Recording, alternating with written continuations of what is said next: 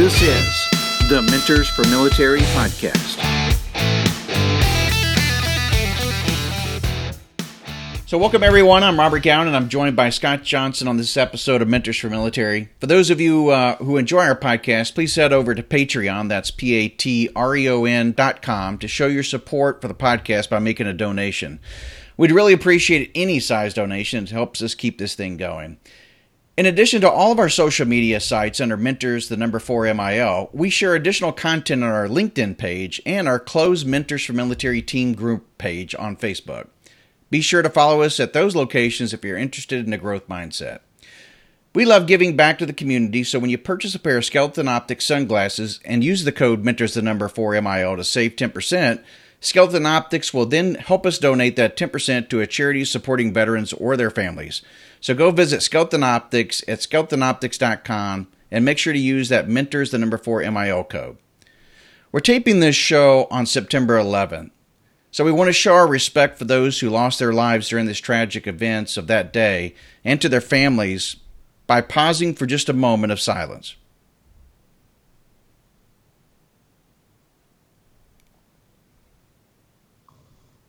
On this episode, we are joined by the co author of the New York Times bestselling book, The CEO Next Door. Elena Botelho is a senior partner at GH Smart. She has supported first time CEOs and CEO transitions for over 15 years, ranging from Fortune 50 to middle market companies across a wide range of industry sectors, including services, technology, healthcare, financial services, manufacturing, consumer products, she supports major corporate and alternative investment clients globally, including Pfizer, IBM, CHOP, Carlyle Group, Centerbridge, Berkshire, Tiger Global, and many others. We can't wait to dive into the data behind the CEO next door. By the way, uh, Elena, I have highlighted so much of my personal copy of my book. I think the pages are probably more yellow than white, and I'm having difficulty trying to read them. Thankfully, it doesn't bleed in too often. But thank you, Elena, for joining us on the Mentors for Military podcast. Robert Scott, thank you for having me. And you know, that's the best compliment for an author is to have the the the book being uh, dog-eared and highlighted. It's both. You got me all you know, figured out. you know, whenever I sit in the reception just waiting for one of my CEO clients to, you know, to be ready for a conversation, I always see these really fancy books on their coffee tables and I always look at it and make sure mine is not among them because I always aspire for my book to be like wrinkled up and on their desk or in their briefcase. Uh, and so far so good. So, thank you. uh, yeah, and I actually thought about taking the cover off just so that I wouldn't damage it too much because I was shoving it in inside my briefcase, pulling it out. I'm I'm showing it to people. And, you know. One of the CEOs um, came up to me on, at a presentation I did, and he said, "You know what I did? Um, he if you notice at the end of every chapter there are practical tips. Yes. And so he literally took the time. He created a separate like workbook for himself of like i'm sure he had someone do it for him but they photocopied all of those tip, tips. And so apparently there's like now a black market for the for the tips from the book. That's a great idea for you though because as i was reading through this i had written a book a long time ago called master the transition and did the exact same thing at the end of the chapter to try to take away. So it was fascinating when i opened it up and I started seeing that at the end of it because it helped you like regroup, rethink, and then I can totally see now a training type of thing where people really can focus on specific things that they need to correct as leaders. So, and we'll get into some of those things, but I could totally see a workbook coming out of this, Elena. It looks like that's the next step. Like I mentioned to you prior to the podcast, Elena, this book resonated to me on so many different levels, mainly because when I'm not hosting the podcast, um, I'm out consulting with CEOs and executives in several different industries about how to um, add value to their own organization and talk a lot about the importance of getting the right who so that you can then drive the what. Mm-hmm, mm-hmm. And that's a lot of, of course, what your book is describing in, in a couple different dog ears and highlights that I put within there. And then it also goes back to Jim Collins' Good to Great, which uh, I want to kind of uh, expand on a few things that were very similar into your findings and what Jim Collins talked about in that book as well. But mm-hmm. first, it, it might be really helpful for people who might not be too familiar with you, although I gave you a little bit of an intro there, to give a, a past history of yourself and how it is that you came to be a co author of this book. You know, it's it's a funny story. A few years back, um, when we were still in the thick in the process of working on the book, uh, I was vacationing with um, a family friend who's known me since before I was born. It's my parents' friend actually, And as only those people who've known you your whole life can say, she looked at me and she said, Okay, so I understand why it's a good idea to write a book. What makes you think you can write a book? Yeah, That's an honest, yeah, honest question so, though. so it was a really good question. Um, yeah. Look, I think how did I come to write the book? Um, I come from a family of mathematicians, and I'm actually the black sheep in the family, not being a phys- physicist or mathematician. And but but I think what I've kind of inhaled with the air in my home is opinions are nice, but really we need to know what the facts are, and that conventional wisdom often leads us astray. Um, and so that was really probably part of the kind of genesis of this book is that my um, co-author kim powell and i and our whole firm gh smart uh, which they wouldn't be a book if it weren't uh, for the firm um, we're called on to advise ceos boards on helping them make really important decisions around who will be placed in the most important leadership roles and then helping those people be successful and time and again kim and i and the, our whole team keep stumbling into this shocking gap between what we think we know and what the data tells you. And I'm sure you, Scott and Robert, you see this in your own practice. You know, it's, it's in business often opportunity lies in kind of dusty corners, right? And leadership is one of those things where everyone talks about it. If you talk to any board member, we all think we know what a leader is. Yet, actually, if you look up close and personal, there's actually very little high quality, reliable data around it.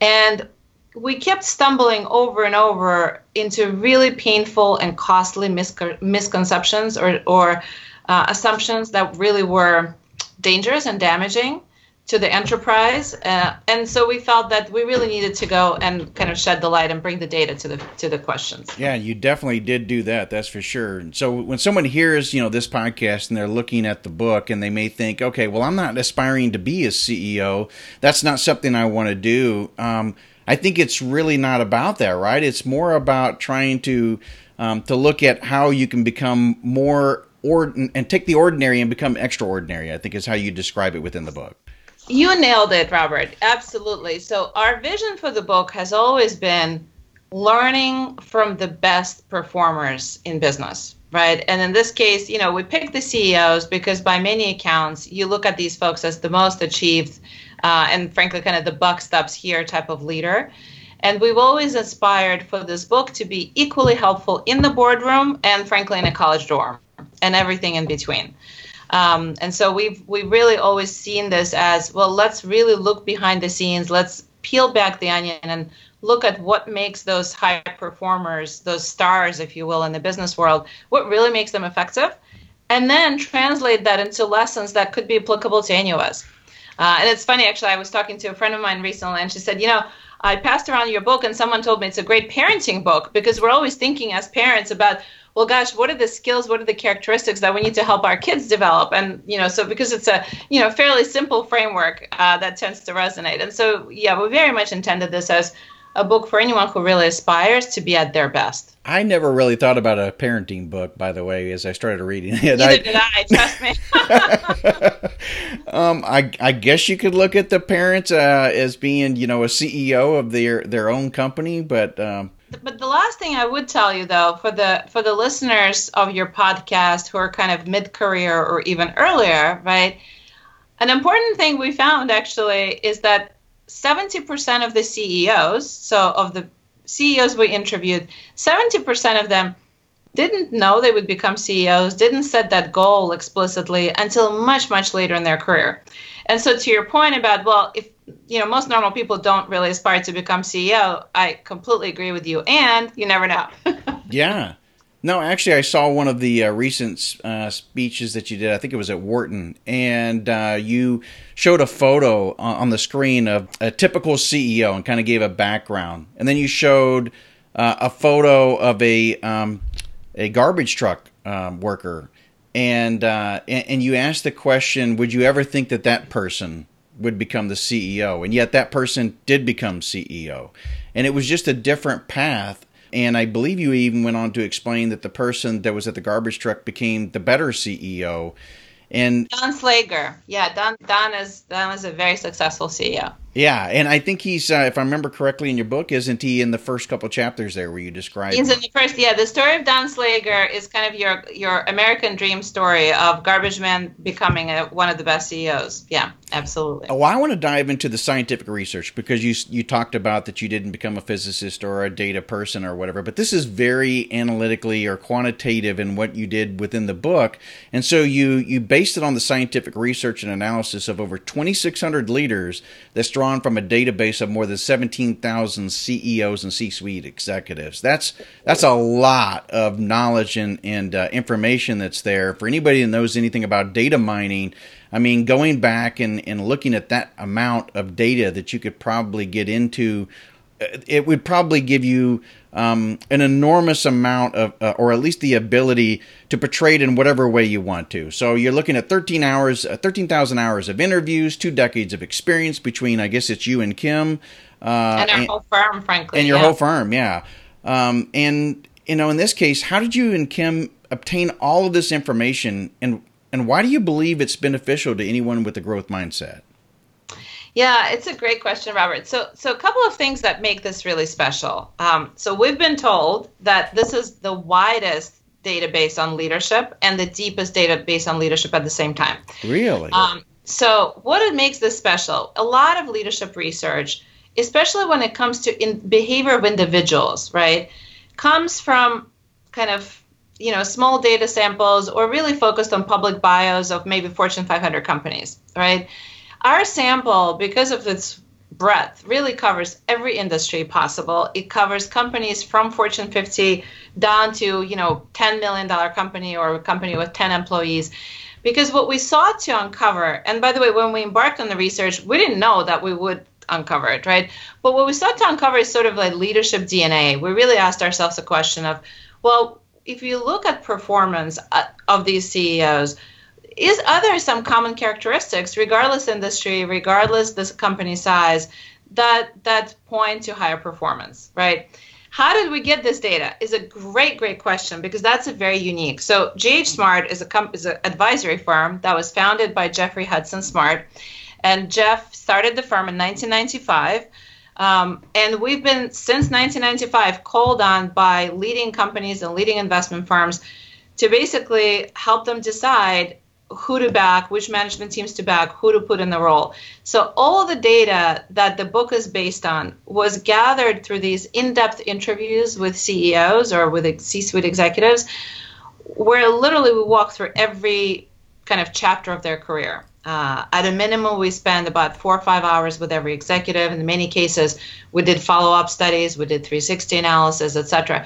And what's really important is for a reader reading this book you're benefiting from the very same data that companies pay, you know, millions of dollars to obtain, and importantly, they make critical decisions based on the very same data. And so you're really getting a benefit of this uh, incredible wealth of information that companies actively use in their decisions, as opposed to kind of something that was just done purely academically. Yeah not anecdotally at all. So I mean, also you you mentioned that you had the biggest database. I remember when I was going through a firm and uh, going to an executive type of leadership team that they had that they put together of the the top couple percent that we were going through all kinds of um, analysis and stuff and trying to help us grow into the next level they had us take the gallup um, survey and um, so i of course having heard that name gallup i had automatically assumed okay this is probably something that's very large and, and used quite often so gallup is one of those things that i thought was large but you're saying your database at least from the c suite and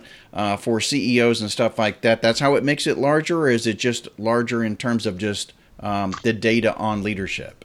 I think it's the depth and the depth and the rigor of the data, right? Because basically every piece of data in this database is somebody actually bet their career and the future of their business on on the accuracy oh, of the great data. Point. Yeah, because I mean, if it, yeah, and and that's the thing is that uh, decisions um, in the private sector and the military both are very similar in the point of you're having to make decisions that's going to impact somebody else's life, somebody else's career, somebody's you know, uh, in, in, many cases. So our, our society tends to stereotype senior level roles and place greater emphasis on the past of people who went to Ivy League schools. And we mentioned earlier about Steve that was working as a trash collector.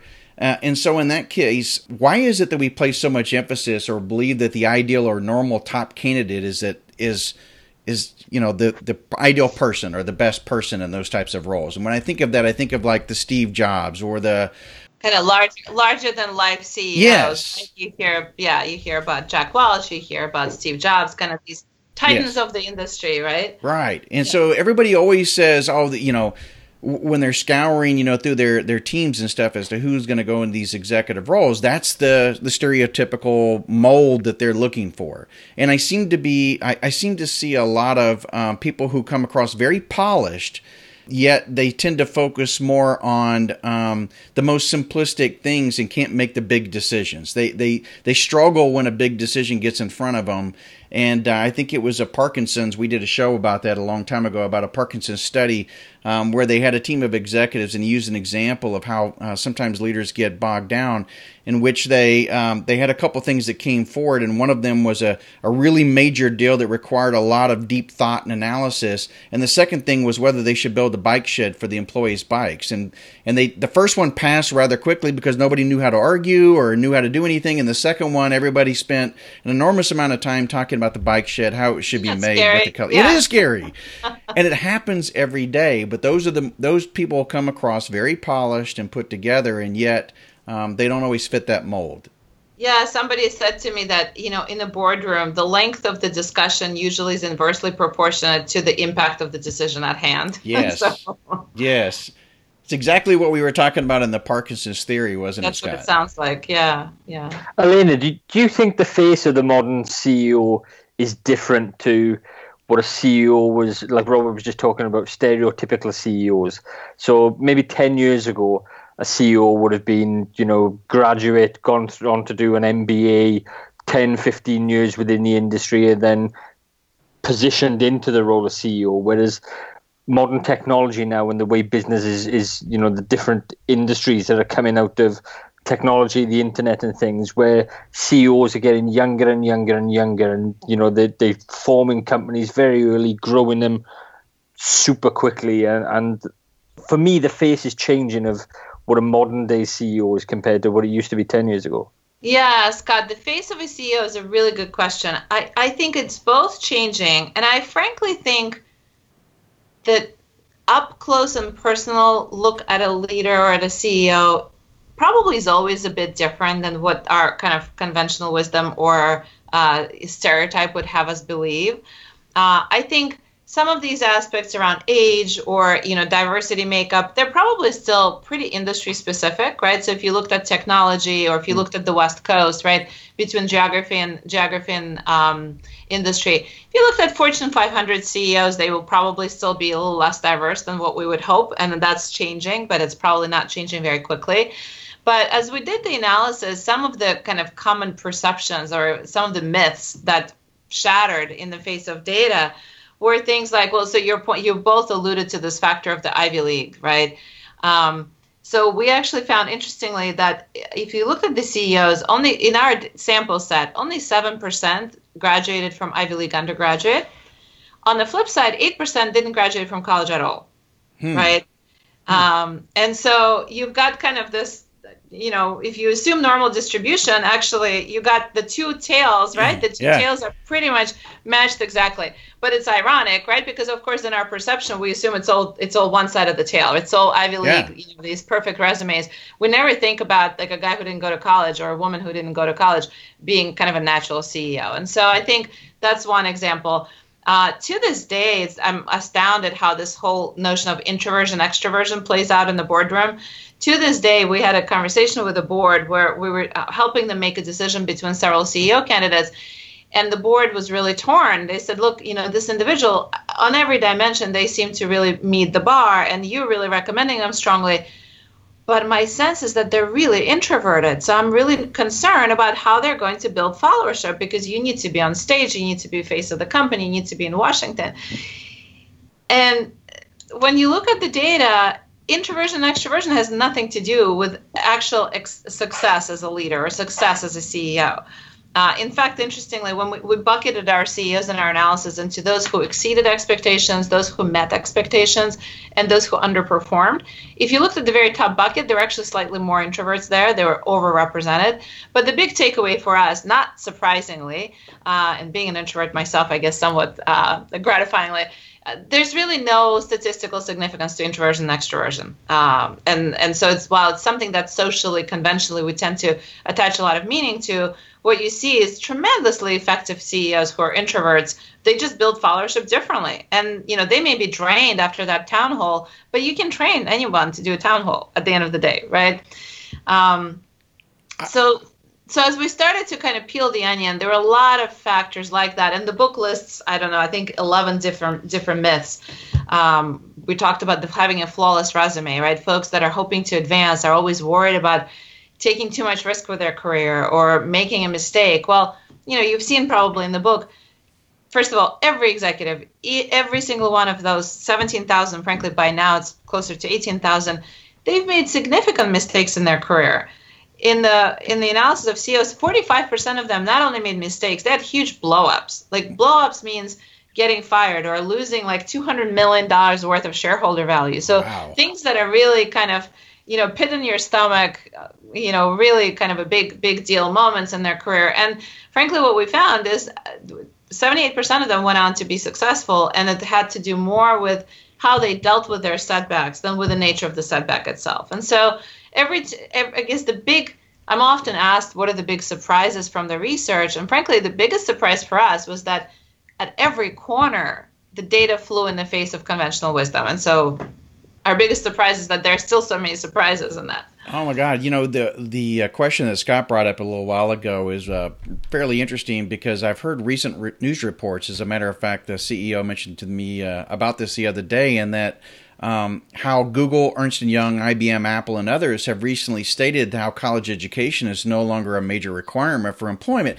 Now, you know, the indictment on that basically is that maybe our education system has failed us because it's always been that the education at least um, provided a level of maturity for individuals and more, um, I guess, more worldly, made them more worldly and such.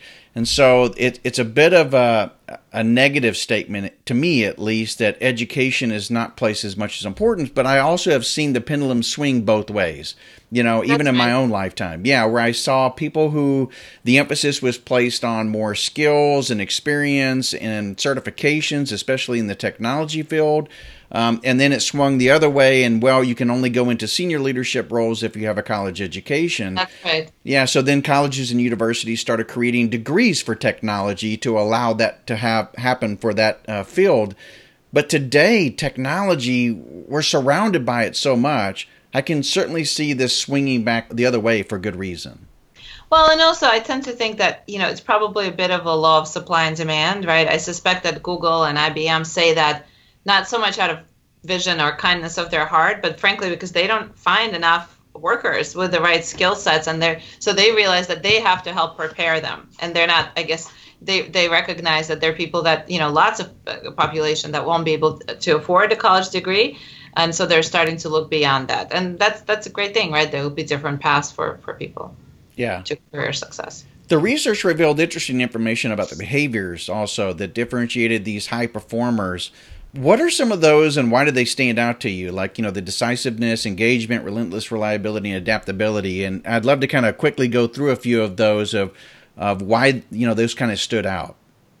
Yeah, so when we embarked on this research, we very intentionally um, didn't just do the research ourselves. We partnered with the University of Chicago with Professor Steve, Cap- Steve Kaplan, who's an economics professor um, there, and his team. We partnered with SAS Institute, which is uh, uh, SAS is one of the largest independent software companies based in North Carolina. Oh yeah. Because it was as much as it was important for us to be factual, it was critical for us to be objective, and that's kind of a foundational value of our firm. And so we wanted to be careful that we're not a hammer looking for a nail, and that we're engaging with really kind of the best in class experts at data analytics to bring kind of 21st century analytics and data mining to this field of liter- leadership and you know not just drink our own kool-aid and so i will be honest when you know our research partners were cranking through the data i was you know waiting for results with quite a lot of trepidation because you know, I'm always wondering, oh my God, we don't really know what we will find. Maybe we'll find nothing, right? and so, because nobody actually knew if that kind of, you know, unified, uh, if you will, CEO genome exists, right? Yeah. And so we did find the four behaviors. So when we looked at performance results of CEOs and looked at different behavioral traits of these CEOs using this this database, um, we uncovered the four behaviors that were statistically significant in uh, impacting results ability to perform, ability to be successful. To make it easy for everyone to remember, think of the word dare like dare to be excellent. So D A R E. It's not in the book, by the way. No, it's um, not. But I'm loving this because now I'm looking at extra, it. Yeah, your audience gets an extra. Um, but it's just an easy way to remember it. So there are four behaviors. Uh, D stands for decisiveness, as you alluded to earlier, Robert. A stands for adapt proactively. R stands for relentless reliability. And E stands for engage for impact. And these were the four behaviors, each of which had significant impact on ability to deliver strong results in the CEO role. Now, uh, and I'm dying to know, by the way, when you read about these four behaviors, how you thought, you know, that that might apply to careers of some of the military folks, and how that that might resonate. Because I suspect that there's some of them that probably, you know, as someone with a military background, would really have a leg up on. Yeah, actually, I thought it resonated a lot in that sense, and uh, because when you think about, especially the combat arms uh, side of the the military, those within the the Marine Corps and the Army uh, specifically, or even those within special operations of the Navy and the Air Force as well, they have to make quick decisions and, and they start to realize very early on that you don't have to have all the information you just have to have enough information to make a, a good decision and even out here in the private sector it should be the same way yet too many times people labor too long on what the right decision might be analysis uh, paralysis. Yeah, I guess in the battlefield you can't really afford analysis. No, paralysis. no, not at all. And so I learned very early on in my career, not only as just a, uh, the military career, but just as a, a, leader,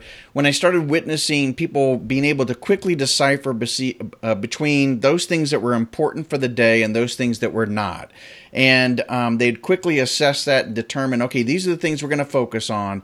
And that other stuff that just kind of came down through the pipeline yeah we may have to go out and dig a ditch or we may have to do something that they're asking us to do but the level of importance was placed on where it needed to be. And whereas i seen uh, in more of the conventional army on those that were not combat arms um, I didn't see that type of reaction. Everything was, you know, like a fire, and everything was important, or at least it had the same level of emphasis. And I don't know if you saw that same thing as well, Scott, in your your time.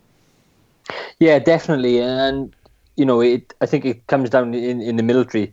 Any decision is better than no decision at all because you know inevitably you need action and something to happen uh, coming from that. And but there's so many traits that come from military and make good leaders in the civilian sector then and with within your data set, uh, Elena, was there many military people within that group or former military? Yeah, it's, yeah, it's a great question. I wish I had a number for you. So there absolutely are military leaders and folks with military background in the data set. Some of it might be earlier in their careers. I, I don't have the exact number for you. I can tell you anecdotally that you know, being in the boardrooms when leaders get picked and, and supported for promotions, military experience is always valued very, very highly. Um, and it tends to be that folks that come from the military, the transitions could be hard. And so that people always kind of wonder about how the transition into the civilian world goes. But medium and longer term, those careers really can accelerate because, you know, whether you talk about a CEO or any leader, one of the key things that matters is are you prepared to kind of when push comes to shove, are you prepared to make these tough calls? Are you uh, can you be counted on, right? Mm-hmm. And those things that I think folks that come from the military, people uh, people around them assume that they come with the experience of doing that, and often that's really the case. Well, you think about relentless adaptability. Again, some of the same you know traits that you see within those, and I think that's maybe why you know within the military you see those good leaders that rise above uh, the others as well is because they're those that uh, even though you may have the rank, they're the people that can quickly adapt on the fly, make the right decisions, understand that they don't have to have all the answers or all. And and, and I mentioned several times in the podcast, and I think I even did on the last weeks and over and over again. But I I can't say it enough. I mean, wisdom comes from people who make mistakes. So you learn from those, or you learn from watching others make mistakes along the way. And uh, so it was interesting to find through your statistical analysis that you mentioned earlier, Elena, that um, a lot, you know, what was it, 50% or 46% or something like that, actually made mistakes. And so that's tremendous when you find those people who made major mistakes that could cost themselves not only their job, but company millions or hundreds of millions of dollars, but yet they were provided another opportunity. Exactly. And you know, you've picked on something that really runs as a thread through the book without us kind of really intending it proactively to be so is this notion of taking risks, making mistakes. We actually talk about um, uh, in one of the chapters, there's some examples from the Navy SEALs organization. We were fortunate, our team is fortunate to, to have advised pro bono.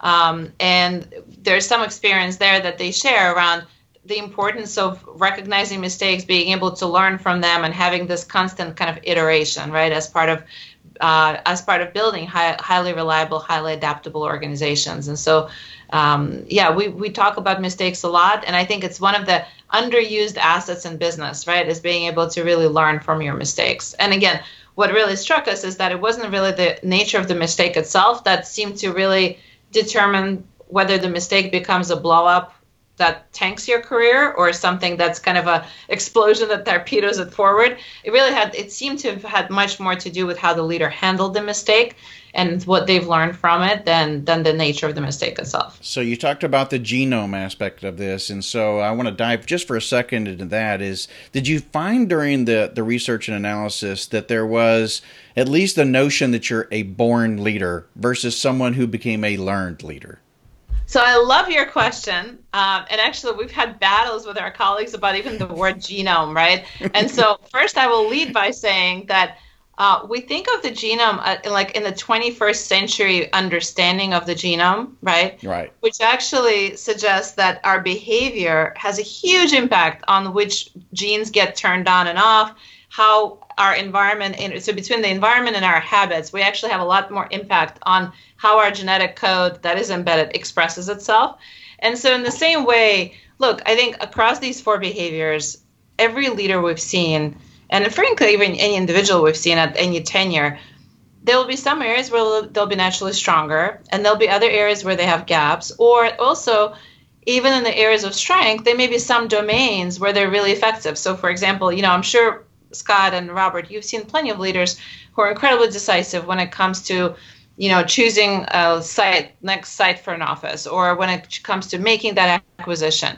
When it comes to firing their cfo or upgrading their assistant all of a sudden this individual who was just the role model for decisiveness falls apart and nothing happens for five years yeah, right? i've seen it and, so the cool thing about these behaviors is that we've kind of found in our practice coaching leaders and advising them and helping them improve on these behaviors that it's really never too early and never too late um, to hone your muscles in these behaviors.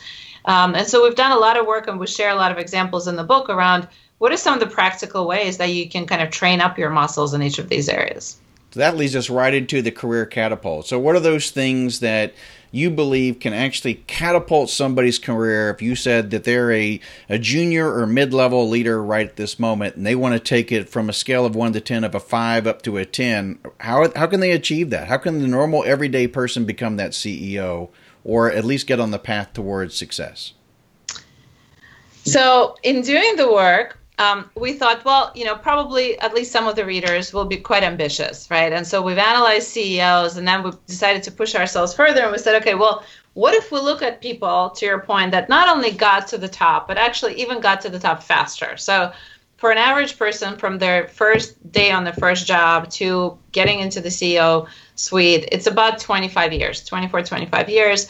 Um, it could be longer if it's a big company. It could be faster if it's a if it's a technology company or if it's a, a private equity owned business, etc. But by by and large, that's the range.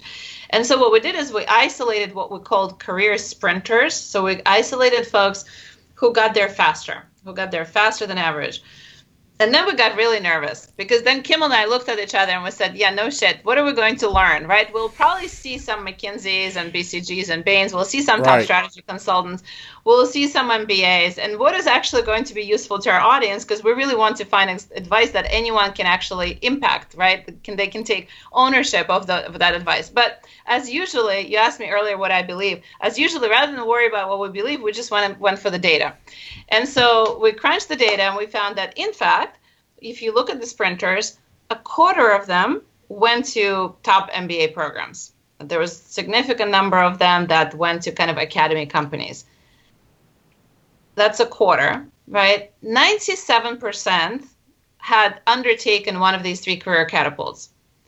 And again, we had no idea that would be the case when we embarked on the research. But again, shockingly, what was fascinating is that when you look at the folks who have advanced, ultimately, nearly all of them have made choices that actually were choices that they actively took. It wasn't something that they kind of fell into that enabled them to advance. And and those three we've identified and isolated three kinds of catapults that were most prevalent, right? And and again, 97% did at least one. Many of some of them did um, two. And the catapults are, um, we, we call it a big leap, right? So it's taking on a role when somebody calls you with that promotion and, and you kind of, you know, you get a feeling in your stomach of, oh my God, can this really be happening? I'm really not ready, right? So it's something that's just a huge leap in size, scope, or maybe even in industry. Uh, so that's about a third of the um, of the sprinters undertook a big leap. Uh, another one was uh, a big mess, right? So it's taking on that dog of a business that nobody else wants to run, and there's really no fame and glory that can possibly come from it. And guess what? Actually, because nobody is really paying attention, you get an opportunity to be a mini CEO, or you get an opportunity to really hone your leadership skills under fire. There's right? no but there's nowhere to go but up. I mean, you're if you're there's at the no bottom. way to go but up. Exactly, exactly. And and look, as you know, right, many academy companies actually part of their deliberate leadership development trajectories, they will give you a dog that you really can't mess up too badly, and that will be, and they will fully expect that you may fail or you may succeed, but that's um, they intentionally expose you to that.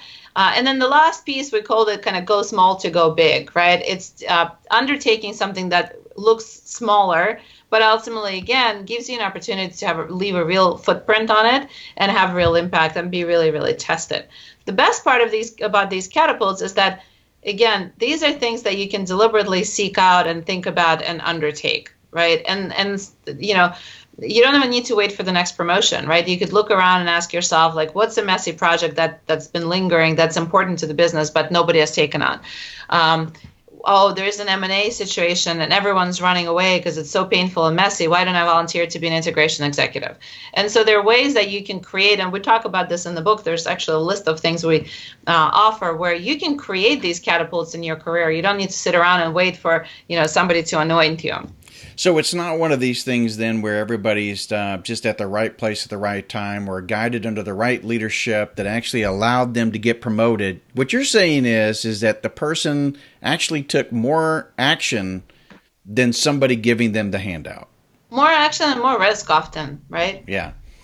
Yeah, that's an important factor because I think a lot of people are under the misunderstanding that they have to be the right place, right time, know the right people, and have the right connections before they're ever going to move up. And your analysis just proves that totally wrong and um, says no you you've got to actually plan for yourself and i think one of the things i've counseled a lot of people on because i did it myself was that um, I looked at the vision of the organization where where that is you know where the strategy is and where the organization is going and I didn't look on the job board for my next opportunity. I looked for where the gaps and weaknesses of the organization oh, was. Great idea. Yeah, and went to the leadership and said, "Hey, this is where I think I can aid you," and created a job description that didn't exist.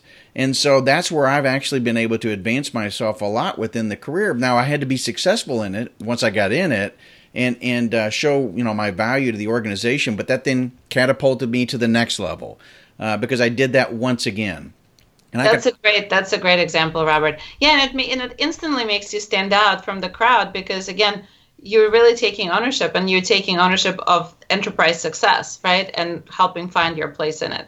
Yeah, and I think that's a struggle that a lot of military folks, by the way, I bring that up because um, when you make the transition, you you seem to struggle with where am I going to fit in within an organization. Well, if you look inside yourself at what are the key traits and things that you bring to an organization and find that, or make sure through your network while you're in the military, you're networking with people in the private sector so that you can then relay that information to them over time. And especially when you get out, you can show that value. They can create a position, a title, a role, and responsibilities because you've now proven that what you're type, talking about or describing can be very beneficial to an organization. Exactly. Exactly. It's problem solving, isn't it? You know, seeing an opportunity and coming up with a solution to to to solve that problem. Yeah.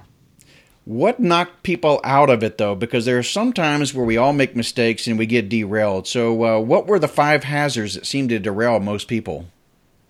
So, in the book, we talk about five hazards. I will actually offer one that's most common. Um, and it's completely tenure agnostic. So it doesn't matter whether you're a CEO or if you're just starting in your first job or if you're thinking about kind of your personal decisions you make. Um, so here's an interesting thing that happens often uh, when I'm called in to advise a new CEO. And I ask them, so what's on your mind? What are you most worried about? The number one thing on their mind often is the board, right? Uh, or if you translate this from a CEO to an executive or a manager in a new role, it's their boss, right? So how do I succeed? How do I excel? There's always somebody on the top, right, who is kind of somewhat mysterious and, and you feel is really important to impress.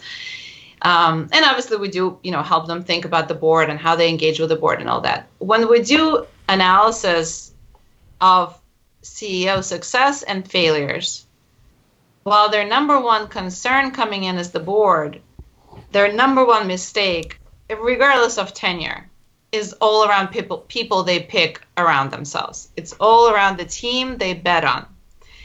And the irony of it is that that's the one thing they think they know how to do. Sure. They, yeah, I'm sure they think that that's how they got there, right? That's how they got there by leading strong teams. And so, how is it possible that the one thing, and you know, in a lot of aspects in life, right? I think Warren Buffett has quoted that you know it's not what you don't know that's going to kill you; it's what you really think you do know that just ain't so, right? Yeah, right. I actually don't know if it was Mark Twain or Warren Buffett, but uh, it may be it may have been Warren Buffett quoting Mark Twain. But the point is, is that there's this false security that you have to be really, really careful about. That I know one when I see one, because in one way or another, we've all been picking people our whole life, right? From our spouses to to our colleagues and to our football teams and so forth and you know shockingly it's right there that where you're going to most likely to make a mistake and so in the book we share some of the tips around you know how do you make sure that you avoid this mistake there's actually our founder Geoff Smart wrote a whole entire book that was also a bestseller called Who. I, uh, Robert, oh. when you opened this conversation, you said it's first Who, then what. Yes. So now you have a whole book you can uh, you can kind of use to support that.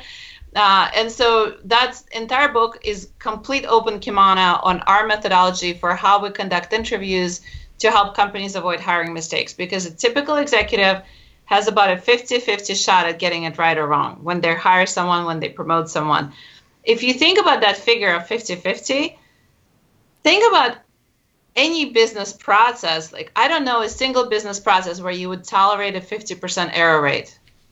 I mean, gosh, in the military, like that would not be good. right? Like 5% error rate is pretty scary, right? right? That's like real lives on the line. 50% error rate in something that we all think we know how to do well. Um, so that's that's the big hazard that I would caution your uh, your audience about. no, I think it's a really good one because uh, in the military, sometimes you're not provided the luxury of going out and picking your team. You're you actually have to acquire your team, build them, and and you know build them up to something um, you know, special or accomplish the mission or objective at least that you're you're trying to do. In the private sector, as you're mentioning, you reach a level at which you're able to build that team, especially if you're going to be a CEO. You have to hire the right executives underneath you to be the the leaders that can handle the tactical side of the day to day, so that you can also focus a lot more on the strategic side. And so I found it very interesting when you were describing this because I think I had written a note where 75% of the uh, CEOs interviewed made the painful mistake in building their team. And I thought, oh my God, that is so high. Yet I see it also, like you do, um, in the consulting side of what I do today, in that they, they haven't made the right decisions. And it's worse yet that in some cases, if you don't build the right number threes, meaning the, the team below the leaders. So exactly. if you start going, the CEO is one, uh, your executives at two, and your senior directors or directors at three, if you at least don't have the two right, you better have the three right, or you're really going to be in trouble. Yeah. Well, and this is where we've talked about some of the areas and important behaviors where military uh, folks with military background have a leg up. I think here I would probably offer a word of caution to folks with military background because, and I'm curious, Scott and Robert, how that resonates for you. A pattern that we see sometimes is that they can be very they can set very high expectations of their team and be demanding in driving performance. But when it comes to upgrading folks and moving them out they really struggle because they become they're very loyal to their team. And it may come from the heritage of feeling that you don't pick your team right? You walk in and mm. and you're and i think you know often we assume that our job as a leader is to make the most out of the team we've got. And I think, you know, I, I think that really can um, can backfire. I'll speak uh, for a second, Scott, and then you can follow on because I think what I heard from that that uh, people may struggle with within the military is that we don't always have the luxury of um, of getting rid of the people who are kind of the cancer within our organization. So you've never, um, or at least most people don't have that opportunity to show them the door. Um, you know, it's a lot of paperwork or whatever the case may be. But in the private sector, that's a very hard decision. Um, that when faced with it, if they haven't ever had that opportunity, they're probably, it sounds like, very uh, reluctant to do so. And I, I can certainly, uh, certainly see that happening with military. Yeah, I think it comes down to choice. In the military, you don't often have the choice to be able to move somebody along, and sometimes it's a little bit of better the devil you know as well. And if you That's do move right. somebody along, what are you going to get as replacement? Uh, and, and I've seen it when I've worked my way up when I left the military and started in manufacturing. At the lower levels, often you don't have that choice as well, you know, and you've just got to put up with the team. But as you uh, climb your way up the ladder, you do start to get more choice and, uh, and more ability to to pick and select a team. And I guess for some people, if if you're one of the sprinters and you've gone to the top very quickly. You've missed out of that learning uh, as you climb the ladder and having the ability and and being able to build teams and be selective and make the mistakes there. You know, because as we spoke about earlier, making mistakes is a learning process. Exactly. And then if, if you go too quickly to the top, you haven't had that mm. learning process mm. and you may struggle to, to make those changes and, and get it right, I guess. Mm, that's an interesting, yeah, that's a really interesting point. I also find that when it comes to upgrading the team, for a lot of folks, it's a question of values, right? Because I think, you know, for many of us, we want to see ourselves as, you know, good, kind people. And I think there's this, uh, one of my boys asked me, so people actually get fired? Like, do they shoot them and kill them? No. I think and I think because like this word of like firing someone, it's just awful, right? And like yeah. we don't, nobody likes to see themselves as this evil person that deprives somebody of their livelihood the reality is and you know now think about your friends that are in jobs where they're not going to be successful right? The reality right. is actually i think of it almost the opposite way which is everyone deserves the right to be in a role where they're going to succeed. And by holding on to someone who is ultimately not going to be successful in your organization you're not actually protecting that person you're doing them a disservice. Now you know there are obviously the right ways to to do that and support the transitions etc but i i do think that it's a common misconception that kind of you're i think the the the big heartedness is actually in helping somebody position themselves where they could be successful as opposed to just let them drag along in the role that they're mediocre in. I can't remember what study I read, Elena, about that very topic, but that said the exact same thing that their findings found that um, most people that were finally let go um, actually it, they said they recognized as one of the better things that happened to them because it catapulted their career in a different way. It taught them the thing that they needed to learn the most, or it was just a it was a very challenging environment for them in the first place, and they were strat, uh, struggling and then on the other side of it, the employees that were working for this individual applaud that to the leader that makes that exactly. decision. Yeah, because exactly. you, you get rid of the cancer within the organization. In some cases, if you hold on to them, it's like, what are you waiting for? And when you do, it's like, thank God it finally happened. Exactly. So I, I find that uh, very interesting. Elena, I could go on talking for like another 45 minutes, by the way, because I think there's so many. Thank you. Yeah, there's so many pieces in this book. And um, when I first heard you, it was actually on uh, Ryan Hawk's, uh, the Learning Leader podcast. And when I first saw the episode and the title and everything, I thought, okay, this is another look at like Jim Collins and another way of um, analyzing businesses. And in fact, it was, but it's a different approach in terms of he looked at businesses. You looked at the people.